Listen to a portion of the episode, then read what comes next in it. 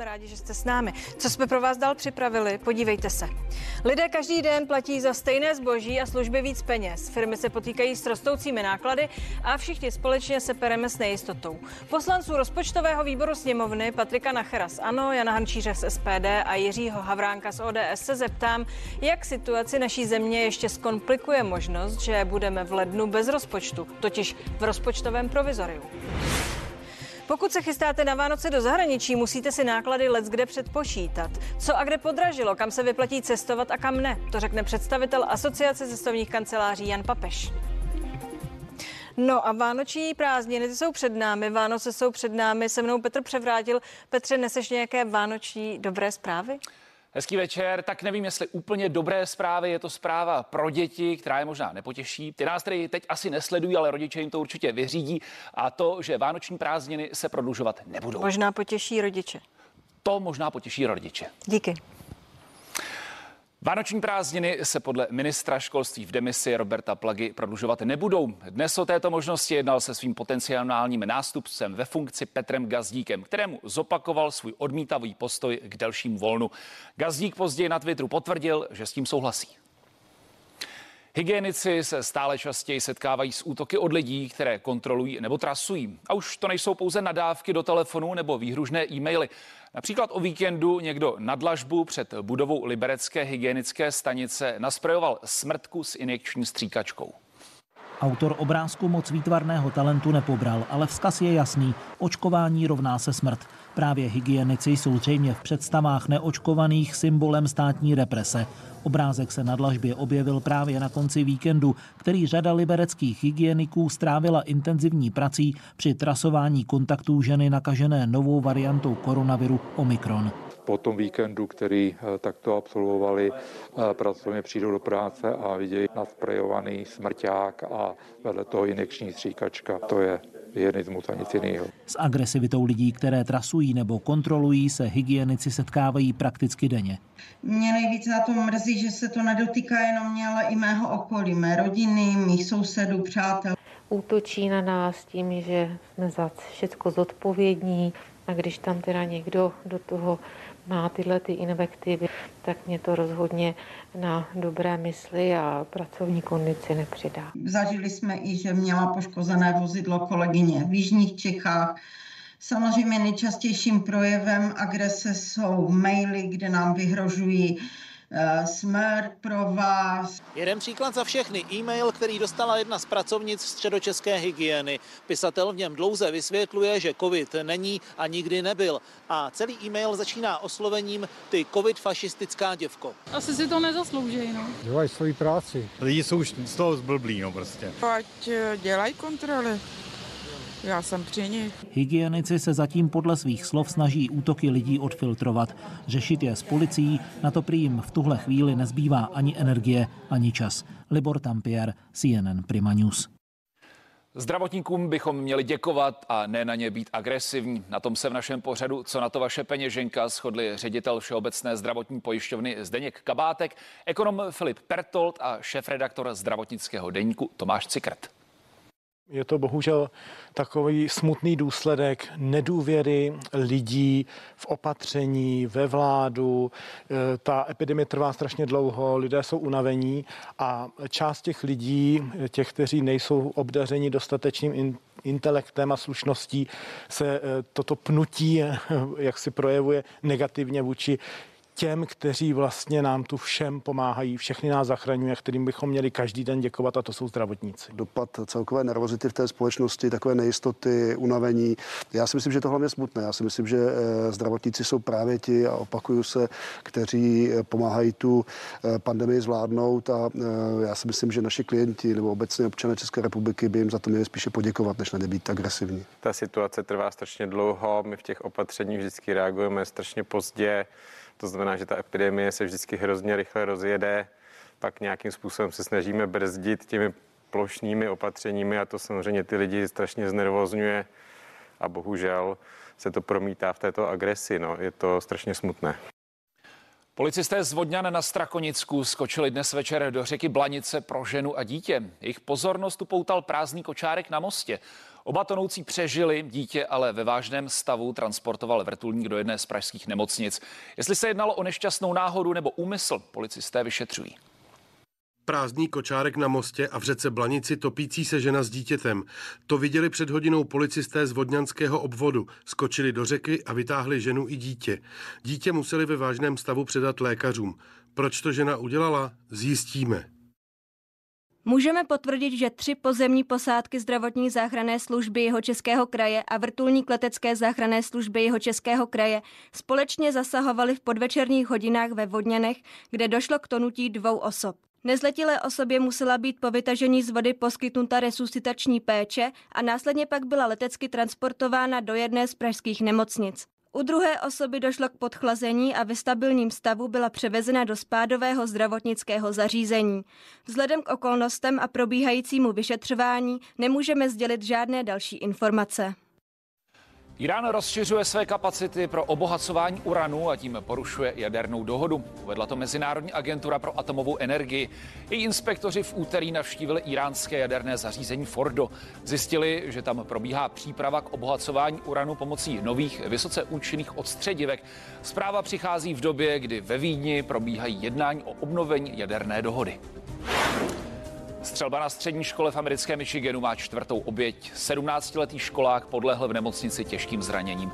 15-letý mladík, který střílel na své spolužáky, je teď ve vazbě. S policií ovšem nespolupracuje a vyšetřovatelé se snaží zjistit motiv jeho chování. Jméno pachatele kvůli věku úřady nezveřejnili. Učitel a sedm dalších studentů bylo zraněno, stav tří studentů je velmi vážný.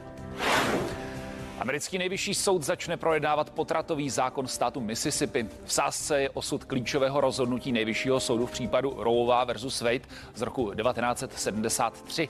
Tehdy soud potraty zlegalizoval na federální úrovni. O jeho zrušení usilují konzervativci už desítky let. Pokud by byl precedens zrušen, staly by se potraty nelegálními v nejméně 20 státech USA. Další zásah do našich peněženek. Po oznámeném růstu cen elektřiny a plynu pro příští rok přišel dnes energetický regulační úřad s tím, že od ledna zvýší i cenu regulované složky energií. Roční regulovaná složka u elektřiny vzroste pro domácnosti od 300 do 500 korun, v případě plynu kolem 200 korun. Pokud se podíváme eh, na to, jak se vyvíjí ceny pro domácnosti, ty celkové regulované pro rok 2022, tak eh, Česká republika celkem v průměru eh, bude mít ceny regulované vyšší o 3,7 eh, U těch jednotlivých distribučních společností se pak ty jednotlivé nárůsty mírně liší. No a pozvání k debatě přijali členové rozpočtového výboru sněmovny Jiří Havránek z ODS. Dobrý, Dobrý večer. večer. Patrik Nachers, ano? Dobrý večer. Pěkný večer. Je tu také Jan Hrnčíř z SPD. Dobrý večer. A ve spojení eh, vzdáleném jsem s kolegou Petrem Musilem, ekonomem CNN Prima News. Petře, dobrý večer. Dobrý večer tobě divákům i hostům. Začneme tou poslední zprávou, kterou Petr Převrátil eh, přinesl. Zdražování energií, ceny energií. Jestli jsem to pochopila správně, pane Havránku, zůstane zatím až do nastupu nové vlády u ledu mimo jiné i eh, novela zákona na ochranu spotřebitele. Ta aktuálně obsahovala 0% DPH na energie. Tedy řekněte mi, jak to bude, jak se bude ta situace řešit, pokud to všechno, co bylo v běhu, se teď odloží. Dvě věci. Nejdůležitější, o co se my musíme postarat, je to, jak na dosluhující vládě, tak na té nové je vlastně problém stále ještě s Bohemia Energy a s jejími zákazníky. To je stále ještě 100 tisíc lidí, kteří vlastně co jsme se bavili s dodavateli poslední instance v nedávném, při našem nedávném setkání, 100 tisíc lidí, kteří si vlastně nepřevzali informace o tom, že mají nějaký problém. My musíme začít řešit nejprve tedy, co, co v této situaci, jak jim pomoci. A co se týče DPH, já jsem sledoval eh, pořád na konkurenční televizi, kde pan kolega Kolovratník se ano říkal o tom, jak zkusil něco vymyslet a no takhle, je to v rozporu s právem EU, eh, jsou to další problémy tím, jak je to vlastně plošné opatření, nikoli přímo cílící na ty, kteří mají problém. Rozumím, my jsme žádali o výjimku. Patriku Nachere, co se s tím nulovým DPH, jak řekl pan Havránek, tedy vlastně v tuhle chvíli stane? Byl to takový slib lidem, že k tomu dojde a že to uvidí v těch peněženkách? No ne, tak, takhle, tam ty věci jdou přece řešit paralelně. My musíme jednak řešit eh, tu otázku kolem Bohemia Energy a přechodu od tého dodavatele poslední instance k klasickému dodavateli. Já takové případy řeším denně X, eh, že těm lidem pomáhám se v tom nějakým způsobem zorientovat. To je jedna věc. Eh, druhá věc je ale, jakým způsobem vlastně zabránit tomu skokovému nárůstu. A jedna z těch cest bylo třeba právě to nulové DPH, být třeba dočasné, které to zlevní o těch 21% z té vyšší základny, takže to je docela znatelná částka.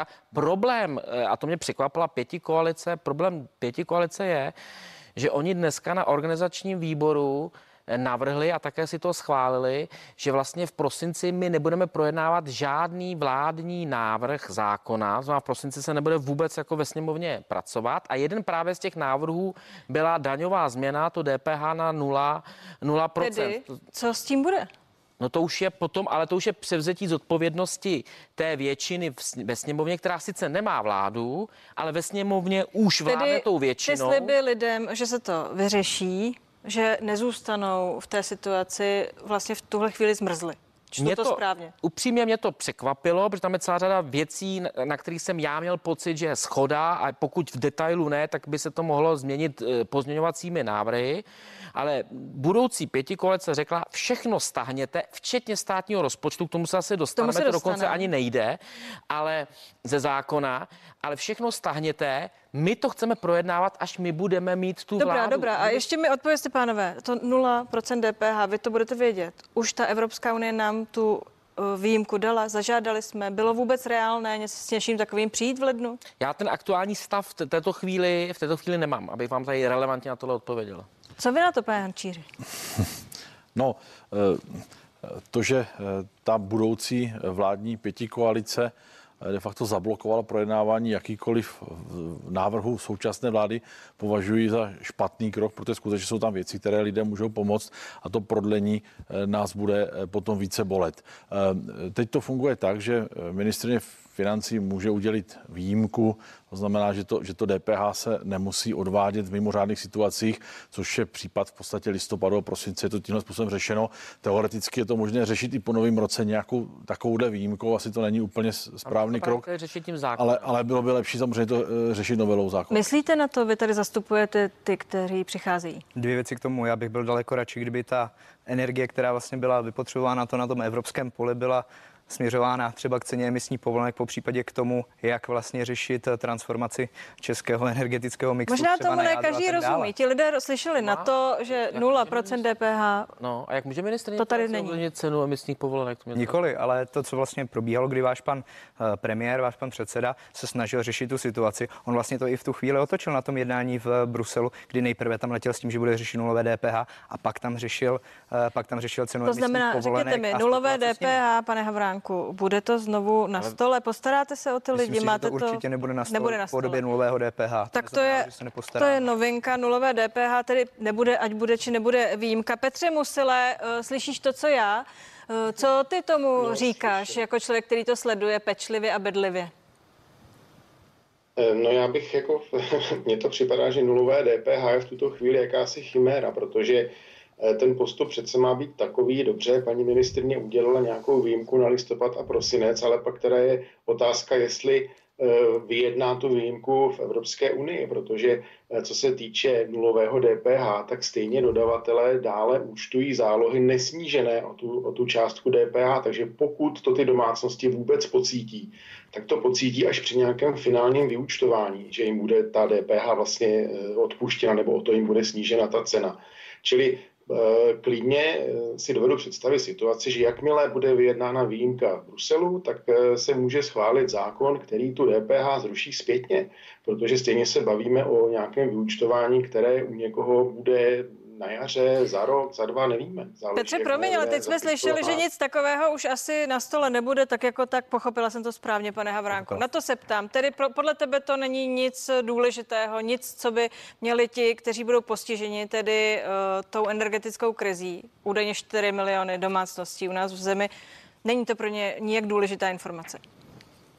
No, no DPH jim v tuto chvíli vůbec nepomůže, což už vidíme právě na tom, že dodavatelé dál účtují zálohy v nezměněné výši. Jediné, jediné co se liší, je to, že, že ta částka je jakoby uh, není tam to DPH, je to ale pořád stejná částka, čili pokud někdo má zálohu 10 tisíc, měli, měli v listopadu, v prosinci, tak bude pořád platit 10 tisíc. A je jedno, jestli tam je obsaženo DPH nebo ne. Děkuju. Čili to, to, Dě- Děkuji pro tuto chvíli, vy nesouhlasíte, pane Nachere. Ne, teď jsem to jako, já jako vůbec nepochopil. Čem je ta informace někdy- důležitá pro ty, kteří teď nás sledují? Že DPH nulové na stole Ne, nebude přece od ledna. tady, přece i, i koalice tehdy, která permanentně kritizuje, ať už se přijde s čímkoliv, tak tady přece jeden politik té pěti koalice říkal, že je potřeba, aby nějaké opatření bylo rychlé hned, i přesto, že by bylo plošné. To říkali všichni. Protože individuální nastavení by znamenalo několik měsíců a ty lidi platí ty složenky hned.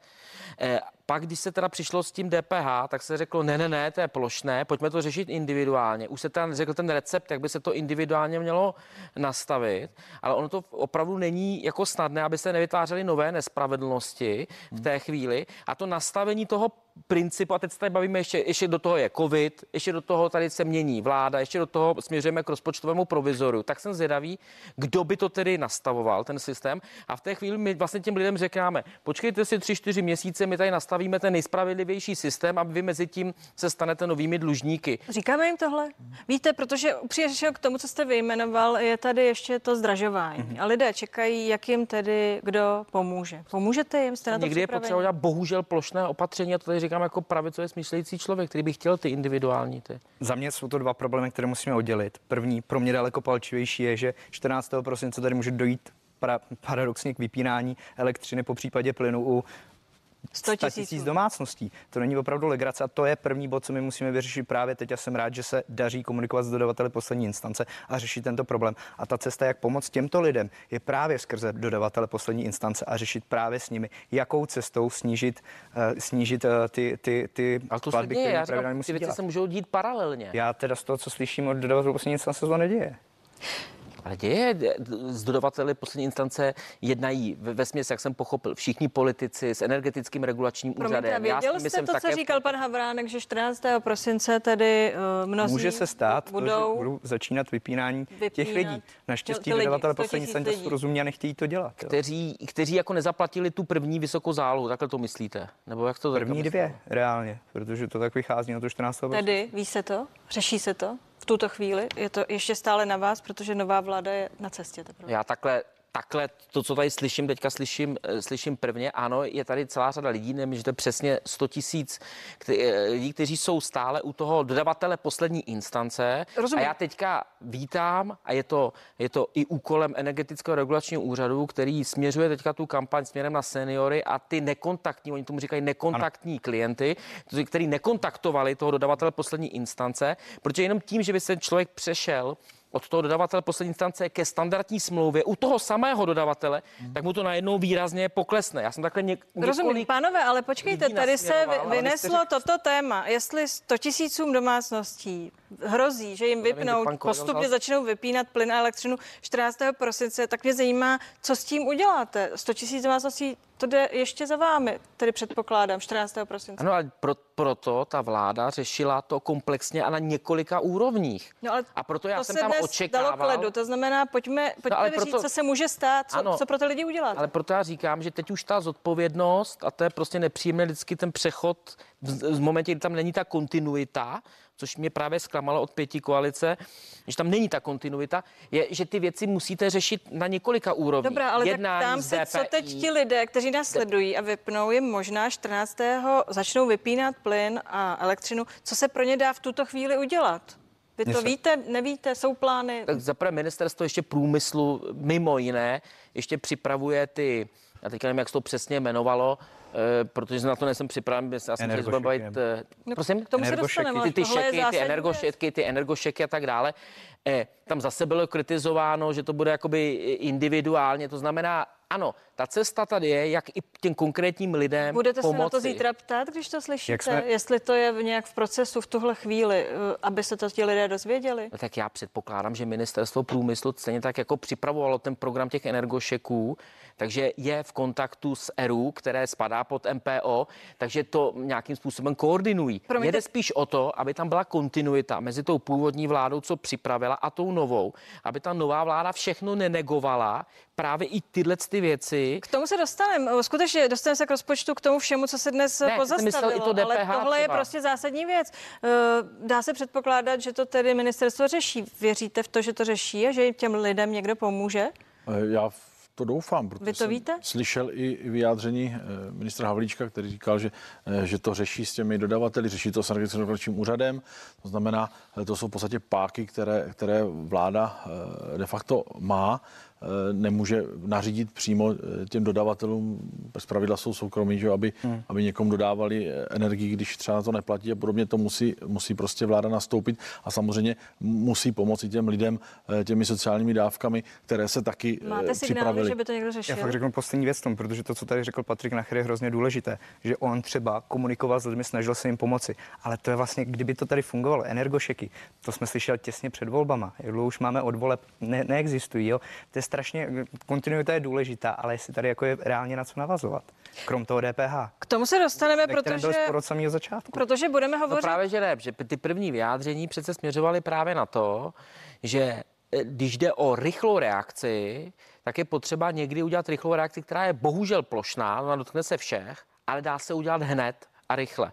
Protože všechny ty ostatní věci, a vy to víte, od energošeků přes nějakou podporu, eh, podpora bydlení, to zase spadá pod eh, ministerstvo práce a sociálních věcí a podobně, tak vy tam musíte vymyslet ta kritéria. A já už jsem to tady jednou v pořadu přece eh, říkal, jak k tomu potom přijde ta rodina, která vychází jen tak tak, ale není u toho zkrachovalého dodavatele, platí celou dobu dražší energii a žádnou dotaci nedostane, tak ze svých daní bude platit dotaci sousedovi, který celou dobu platil méně, a teď se dostal do těchto těch problémů a vy najednou se dostanete do toho, že bude, můžete špatným nastavením vytvářet novou nespravedlnost. A to si nevemete na svědomí ani vy předpokládám. Prosím, tak jinými slovy, krátkou reakci na to. jinými slovy, nastavit bychom- úplně spravedlivý znamená to fakt tomu věnovat měsíce.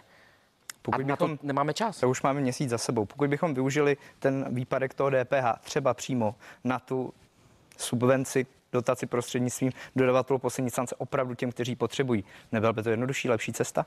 Panové, Jednodušší eh, asi, ale budeme tu lepší. situaci sledovat s velkým eh, napětím, zvláště pak, eh, pokud ta informace, co jste přinesl, je správná.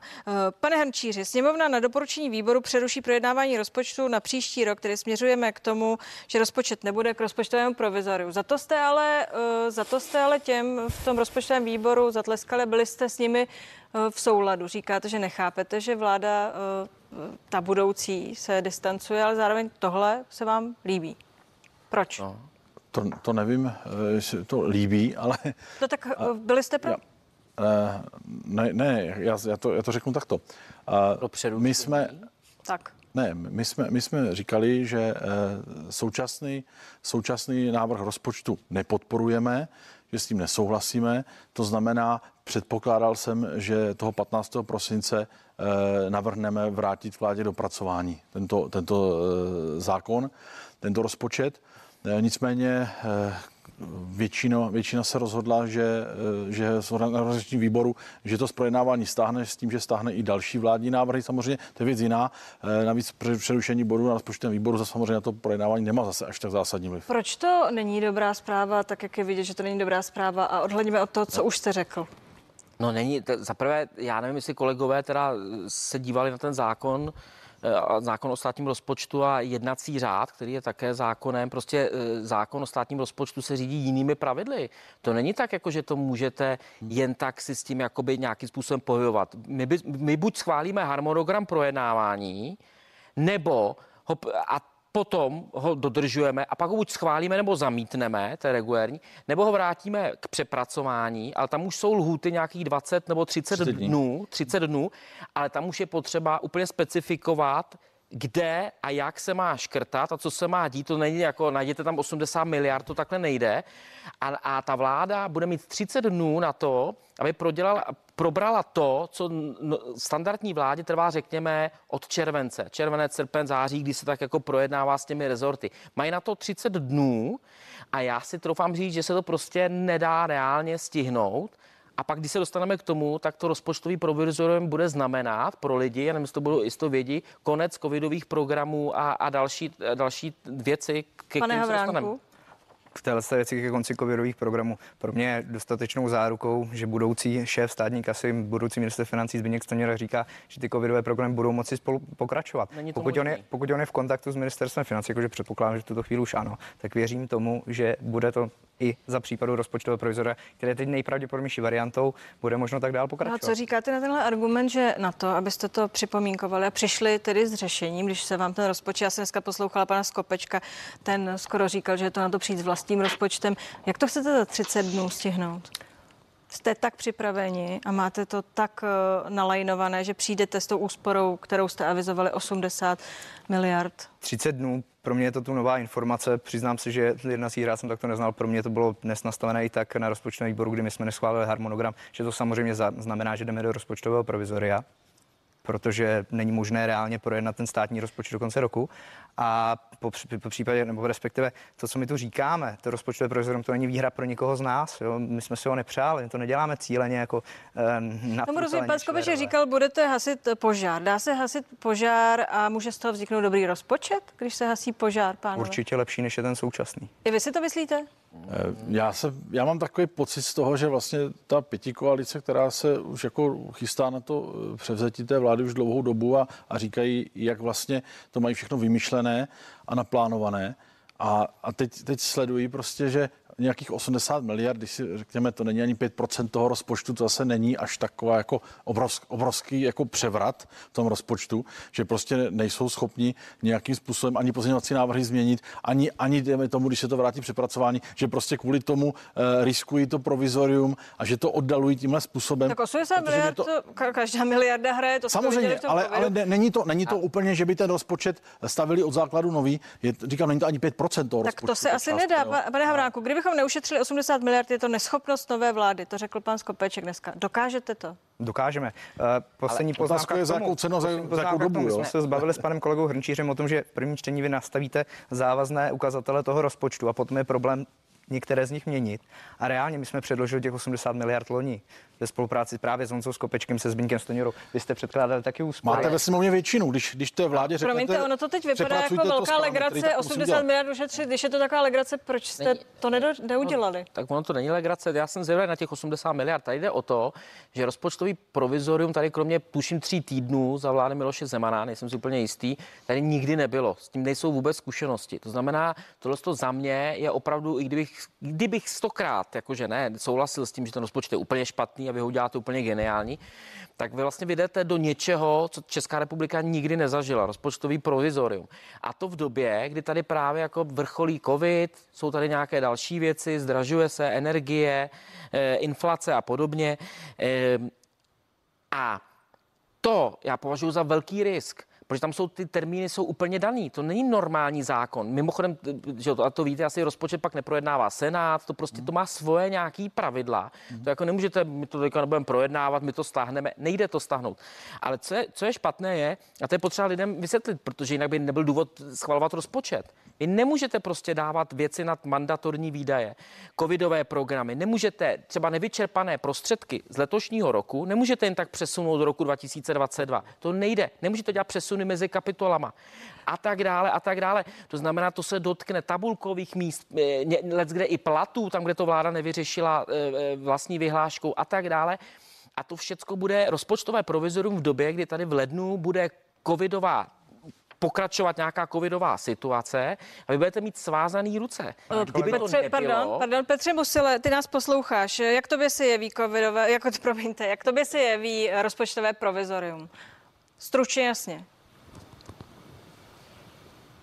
No, e, e, e, já v tom vidím jediný problém v tom smyslu, že by to teoreticky mohlo vytvářet nějakou nejistotu organizace, které jsou závislé na čerpání tady prostředků ze státního rozpočtu, že nevědí, s čím mohou počítat, obzvlášť ve chvíli, kdy ta budoucí vláda deklarovala, že chce významně šetřit. Ale jestli budeme v rozpočtovém provizoriu měsíc nebo dva, tak, je, tak v tom nevidím problém, protože i, jak pan Naché říkal, že se nebudou moci vyplácet covidové programy, tak oni se stejně v tom minulém roce často spožďovali, což víme třeba My bohužel ztrácíme uh, zvuk. Pane Havránku, můj kolega Petr Musel si nemyslí, že na měsíc, dva to může být problém, přes to, co říká uh, pan Nacher. Uh, počítáte se všemi těmi riziky, která to přinese a hlavně to klíčové, co říkal Petr a co vyplynulo z toho, co říkali tady pánové, ta nejistota, kterou sdílíme všichni, co vlastně bude, kdo na co dosáhne, na co má nárok, bude platit, že se přidalo veřejné sféře, budete, dostanou ti lidé ty peníze, dostanou zdravotní sestry 14 korun od ledna. Jak to bude?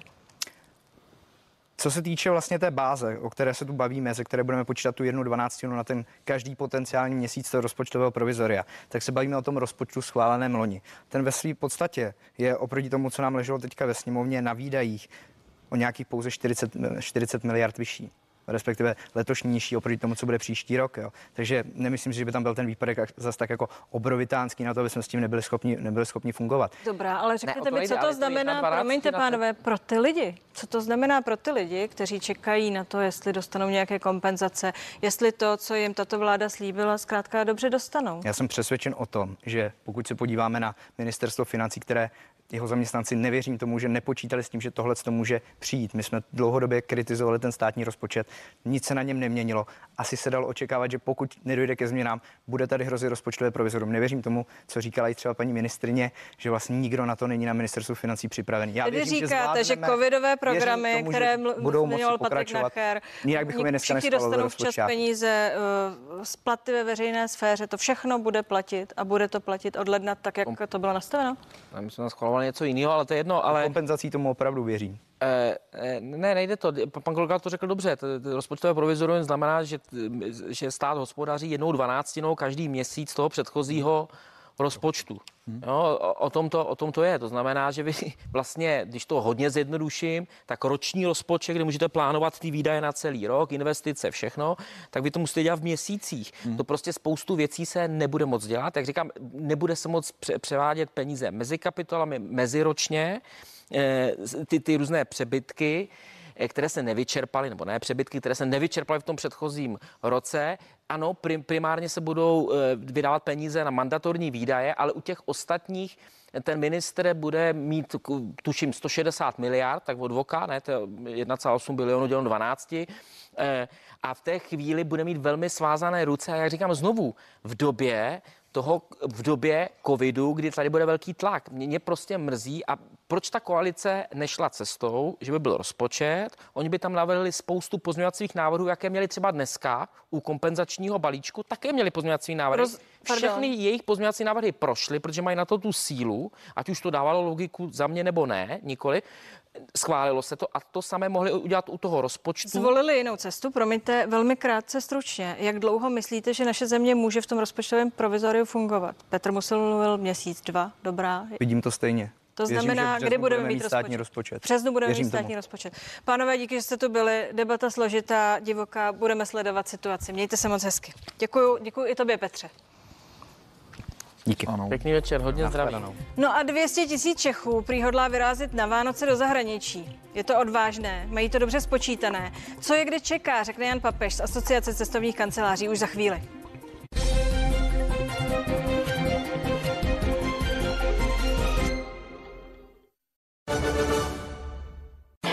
Toužíte to roztočit? Inspiraci a erotické hračky na večer najdeš na www.erosstar.cz. Děláme sex zábavnější. Hledáte jedinečný dárek, který nesklamal 99% obdarovaných? Než tohoto robotického barmana, který vyrábí nápoje na povel? Kupte raději SodaStream. SodaStream. Perlivá voda v pohodlí domova bez tahání lahví. Co dělá robotický vysavač Roventa nepřekonatelným? To, že ho můžete sledovat v reálném čase na svém telefonu, nebo je to technologie 4 v jednom? Nejenom to. Je také nejtenčím robotickým vysavačem s výškou pouhých 6 cm a mimořádnou výkonností. Nový robotický vysavač Explorer. Roventa. Také vám někdy přijdou rady odborníků jako z jiného světa? Tak přijďte k nám do Datártu. Naši prodavači s vámi rádi vše proberou a doporučí to nejlepší řešení. U nás prostě dostanete chytrou radu vždycky, když ji potřebujete. Říkáme tomu chytrárt. Datart.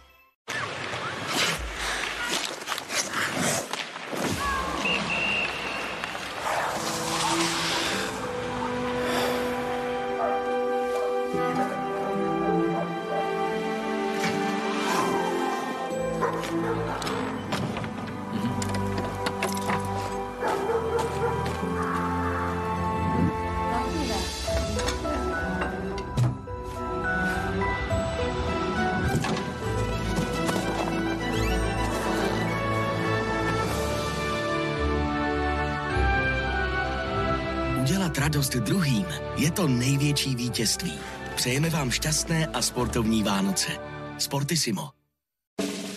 Vánoce jsou OK, OK, Vánoce jsou OK, OK. Třeba s QLED televizorem Hisense s lokálním stmíváním. OK.cz Věříme, že dobře vynaložené peníze dokážou zlepšit každý lidský příběh. Proto stačí kliknutí v naší aplikaci a peníze, které jste již splatili, máte opět k dispozici. Flexibilní půjčku sjednáte na homecredit.cz. Home Credit. Pro lepší příběhy. Vychutnejte si v klidu společné momenty s vašimi nejbližšími. O všechno ostatní se postaráme my. Objednejte si online KFC rozvoz nebo se stavte na některé z našich restaurací a podělte se doma o kyblík plný křupavých kousků z KFC. V tomhle tom předvánočním čase, když já přemýšlím, co bych darovala svým nejbližším, tak CV fotokniha je ten nejlepší dárek, který můžeme dát. Krásný. Můžete tím vlastně darovat eh, kus svýho srdce. Děkuji. Moje CV fotokniha, můj život. Ahoj, já jsem Rixo. Víte, kdy je správný čas na životní pojištění, když máte větší zodpovědnost. Ale nejdřív si nabídky srovnejte na Rixo.cz. A proč na Rixo.cz? Protože to jinde nejde. Rixo.cz. Jediný opravdový online srovnávač životního pojištění. Odebírat energie od MND je sázka na jistotu. Jednoduchou smlouvu můžete podepsat odkudkoliv přes mobil. Více na mnd.cz. Co takhle užít si svou chvilku s kávou, jako byste byli v Sydney. Z Flat White z Austrálie. Až 30 nápojů, které vás provedou světem kávy. Plně automatický kávovar se snadným čištěním mléčného systému. Siemens. Seznamte se s budoucností. Skvělá chuť kvalitních ingrediencí. Pečené, takže o 50% méně tuku. Lace Oven Baked. Vyzkoušejte novinku grilovanou zeleninu. Nejlepší půjčka na několik dní má nižší přeplatek než kdokoliv. První půjčku máš u nich zadara a peníze do pár minut obstará. Kamaly! První půjčka 15 tisíc zdarma. Sjednejte si nejvýhodnější krátkodobou půjčku na kamali.cz. Velký vánoční magazín je tady. Podrobný program na celé svátky. Tipy na nové i klasické pohádky, nejlepší filmy a pořady. Nejhezčí dárek. Pět známých párů, kterým se letos narodilo miminko. Navíc spousta rozhovorů se slavnými osobnostmi. Už zítra vánoční televizní program v magazínu Dnes. Vychutnejte si elektrizující zážitek. Kugan Plug-in Hybrid.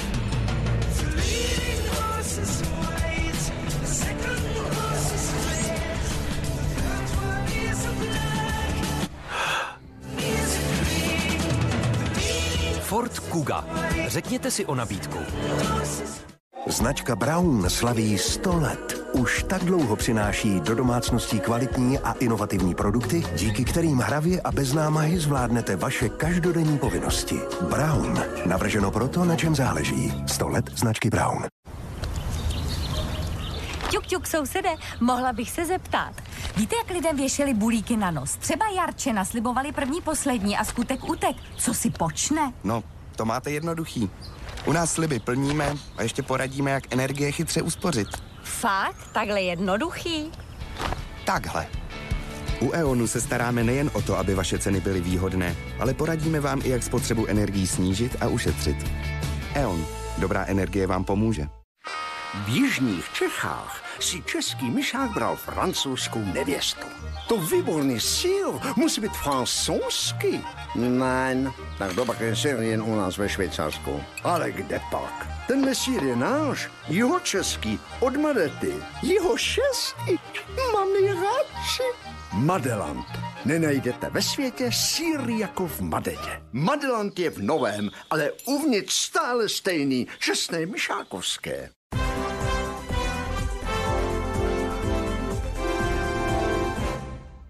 Jaký je život v záři reflektorů?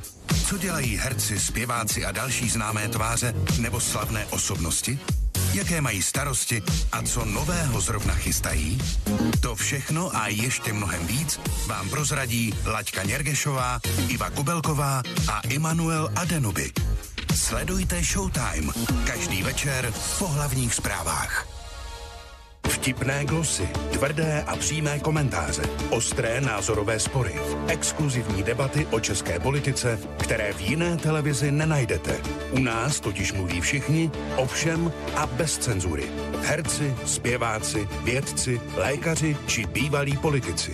A aktuální dění probírají přesně tak, jak ho probíráte vy doma na gauči nebo v hospodě u piva. Srozumitelně a napřímo. Sledujte pořad, co Čech to politik s Petrem Suchoněm. Každé úterý a čtvrtek od 18 hodin na CNN Prima News.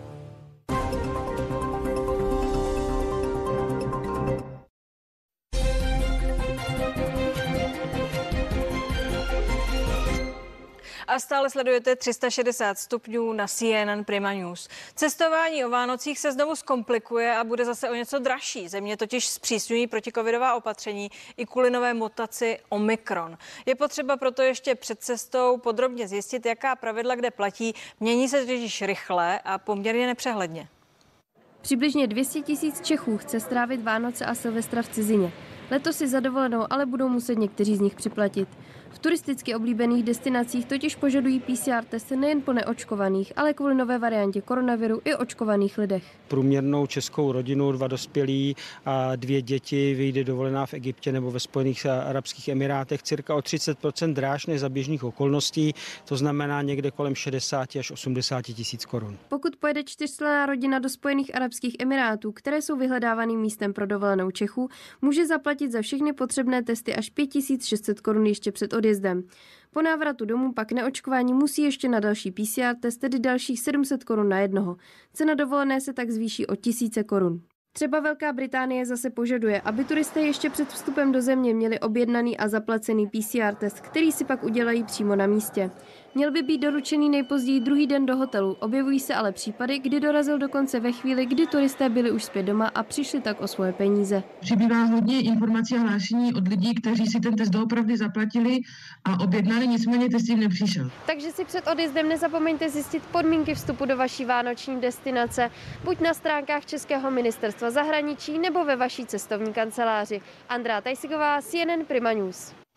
No a Jan Papež z Asociace cestovních kanceláří je tu se mnou. Teď, jak skončila eh, kolegyně, zjistěte si, jak to je, ale eh, jenom obecně garantuje by to vůbec někdo, že když pojedu do Egypta, tam si nechám udělat test před odletem, že, že když ho nedostanu, že mě pustí do letadla. Eh, samozřejmě, že vám to nikdo negarantuje. Je třeba počítat s tím, že ty testy jsou na váš vrub, i když cestovní kanceláře vám asistují a myslím si, že zrovna v Egyptě je, to uděláno tak, že ty cestovní kanceláře už dlouhodobě spolupracují s některými laboratořemi, takže se to stíhá. Ale jsou země, kde je ta nejistota veliká. No a co potom? Rozumíte mi? Já teď se ptám úplně teoreticky. Na spoustu věcí se člověk může připravit, dostaneme se k tomu, na co všechno, ale taková ta nahodilost, kterou přináší ta epidemie, vytíženost těch kapacit v těch jednotlivých zemích, ceny, tady je soukromá laboratoř, tady je jiná laboratoř. Může mi to vůbec někdo dopředu garantovat kamkoliv na světě? Já si myslím, že to docela dobře funguje. Těch 72 hodin před odletem při návratu eh, je docela dlouhá doba na to, abyste se k tomu testu dostala. Tam je velké nebezpečí jediné a to je falešná pozitivita, eh, kdy jste sice zdravá, eh, ale test ukáže, že jste pozitivní a musíte tedy do karantény. Nejkratší doba té karantény bývá pět dnů, to znamená na pět dnů jste v karanténě, v zahraničí, musíte si změnit letenku, musíte si zajistit ubytování karanténní a musíte eh, komunikovat se svojí pojišťovnou, která to všechno zaplatí. A po těch pěti dnech jdete na další test a i ten může být pozitivní. A pak se musíte dostat taky do letadla, až ano. jednou nebudete pozitivní. Eh, kvůli těmhle průtahům a různým věcem, kvality testů a tak dále, jsou nějaké země, které prostě vypadly z těch nabídek pro tuto chvíli eh, těch agentur, které nejsou schopny tohleto uřídit a zajistit? zajistit? Určitě je to celá jihovýchodní Asie, eh, která eh, udělala to, že přijímá pouze očkované a ještě udělala takovou strukturu testování, že musíte během toho pobytu udělat tři, čtyři další testy. A ty si musíte zaplatit a ta cena té dovolené tím strašně roste a ty komplikace spojené právě s tím testováním eh, lidi od té dovolené v těch lokalitách eh, odrazují. Jsou a na, na druhou stranu země, které k tomu přistoupily velice otevřeně. Jsou to některé země v Karibiku, například Mexiko nebo Dominikánská republika, nebo v tuto chvíli ještě Kostarika. A ty jsou tak otevřené, že ve své podstatě se stačí přizpůsobit tomu, co potřebujete pro návrat a co potřebuje letecká společnost. Uh, vy jste sám přiletěl z Afriky. Já jsem přiletěl z Tanzánie. Ano.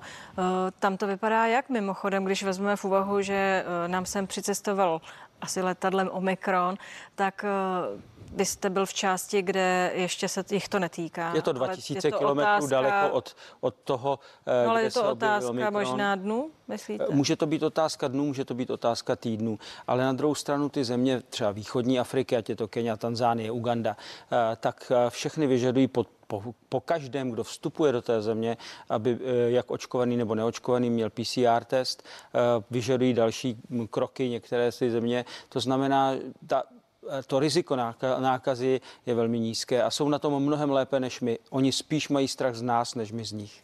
Vánoční cestování se prodraží. Jak tedy? Jde jenom o ty PCR testy, nebo zkrátka dobře, tak jako u nás, eh, leco podražilo a dál zdražuje, tak se to dotkne i zemí jinde a tudíž se to nakonec objeví na těch účtech těch turistů při odjezdu. To má několik vrstev. Základní vrstva je to, že jsou to prostě Vánoce a Silvestr a ty jsou vždycky dražší, eh, protože hotely jsou plnější, letecké společnosti jsou plnější. Tam je ten nárůst cirka 20 až 30% úplně běžný i před covidem. S tím ten... cestovatelé vánočního typu asi počítají, počítají ale dál. Ale covid. Eh, covid je právě problém především v těch cenách testů.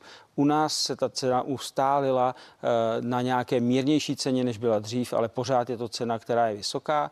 A navíc, pokud musíte dělat ten test v zahraničí, tak vás může vyjít třeba na 100 dolarů nebo na 100 euro a ty ceny tím rostou. Na, dál samozřejmě ty covidové předpisy a ty covidové nařízení, které mají ty místní vlády, znamenají pro některé hotely nižší obsazenost, nemohou obsadit všechny pokoje, musí mít eh, další věci, které stojí peníze a díky tomu ty ceny pomalinku nenápadně rostou nahoru.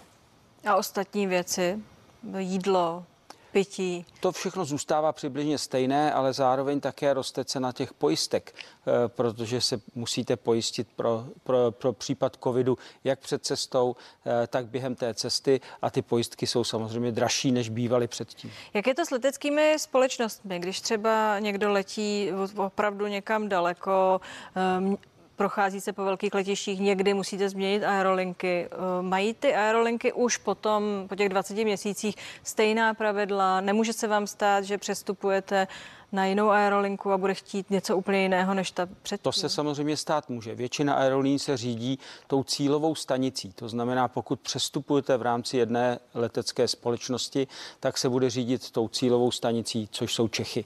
V případě, že přestupujete z jedné airlines na druhé a nemáte tu letenku v jedné letence, tak pak se musíte řídit tím přistávacím režimem té země, kde přestupujete a pak dalším přistávacím režimem České republiky. Znamená to často vyplnit dva příjezdové formuláře, mít různá kritéria. To znamená, tady doporučuji se spojit s cestovní kanceláří a nechat to na ní, nechat si poradit, co všechno potřebuji pro ten proces, abych se dostal domů. Navíc se ty Kdo by věci... chtěl si to sám zařizovat, tak je dneska SK Motor trošku. Trošičku ano a riskuje, že se ty věci mění i během cesty eh, a že se mu to ta informace nedostane. Jako třeba před, eh, když se objevil Omikron, většina leteckých společností eh, totálně změnila ten způsob návratu z Jižní Afriky nebo z těch zemí kolem Jižní Afriky a některé z nich zavedly prostě přísnější režim. Ten člověk, který třeba je na cestě někde uprostřed Africké republiky, Botswany, Namibie, se o tom třeba nemusí vůbec dozvědět a v tu chvíli samozřejmě přijde na letiště a zůstává na letišti.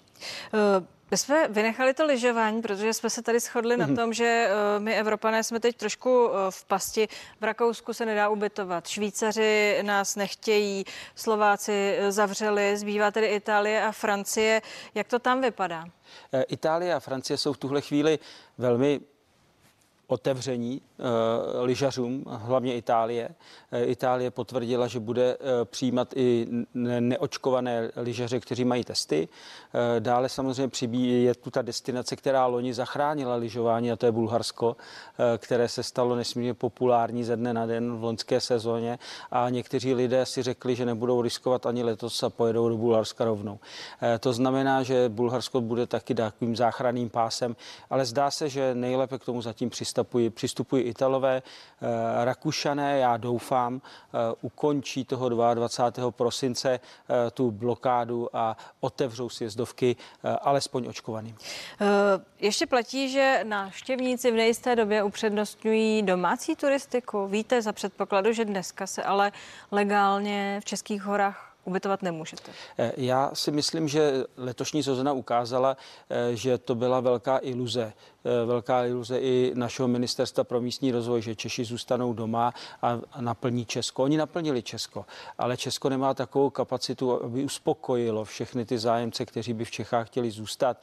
Letos vycestovalo do zahraničí přes 4 miliony lidí, to znamená, to je velké číslo podobné tomu, co bylo v roce 2019. A zima, prostě lyžaři se dělí na ty, kteří jsou schopni lyžovat v Čechách a na ty, kteří by v Čechách nikdy neližovali a raději lyžují v Rakousku nebo v Itálii a tihle lidé si radši počkají, eh, na, až se otevře ta jejich lokalita, na kterou jsou zvyklí a kterou mají rádi. No, ale já se třeba lyžař, který rád jede ven, ale rád lyžuje i v peci pod sněžkou. Hmm. Teď to je ale složité, protože se tam člověk eh, nesmí ubytovat. Bytovat. Tedy ptám se, jak dopadne ta sezóna pro ty hory letos?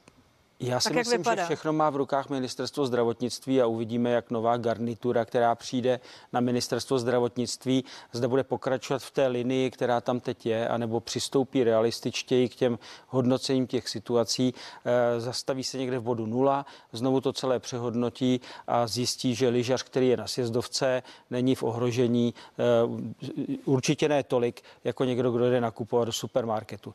E, zažili jsme loni, že běžkaři nemohli na běžecké tratě a vedle těch běžeckých tratí byl supermarket, ve kterém se lidé tlačili. Myslím si, že realističtí eh, ministři zdravotnictví musí přistoupit k takovým věcem, aby je posuzovali realisticky. Děkuji vám, že jste tu s námi byl i za ty informace, které jste přinesli. Já moc děkuji Hezký za pozvání večer. a všem hezkou zimní dovolenou. Eh, to je z dnešních 360 stupňů všechno. Děkuji za pozornost a připomínám, že zítra budeme tady eh, dva, budeme dva moderátoři, Michal Půr a já, a budeme moderovat speciál, který se bude týkat právě covidu, protože je to dnes rok, ne dva roky a zítra dva roky, ne a jeden den, kdy byl diagnostikován první případ covidu. O tom tady bude zítra řeč a o tom, co to naší zemi dalo, co vzalo a hlavně jak dál. Mějte se hezky, nenechte si ujít zprávy, těším se na viděnou.